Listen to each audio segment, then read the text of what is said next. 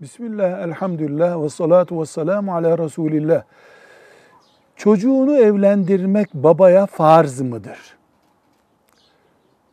Babaya veya aile büyüklerine ve İslam devletini yönetenlere bekarları evlendirmek Allah'ın emridir ama bu bir genel emirdir. Evlenmek bilhassa erkek çocuğun kendi vazifesidir. Babanınki, anneninki namaz gibi bir farzdır diyemeyiz. İnsanlıktır, büyüklüktür, Allah'tan sevap umulacak bir iştir. Ama baba çocuğunu evlendirmedi diye öğle namazını terk etmiş gibi bir günaha girmiş olmaz.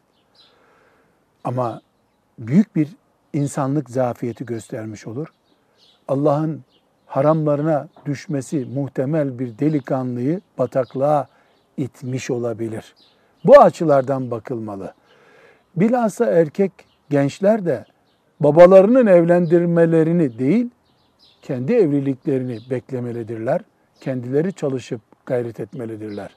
Velhamdülillahi Rabbil Alemin.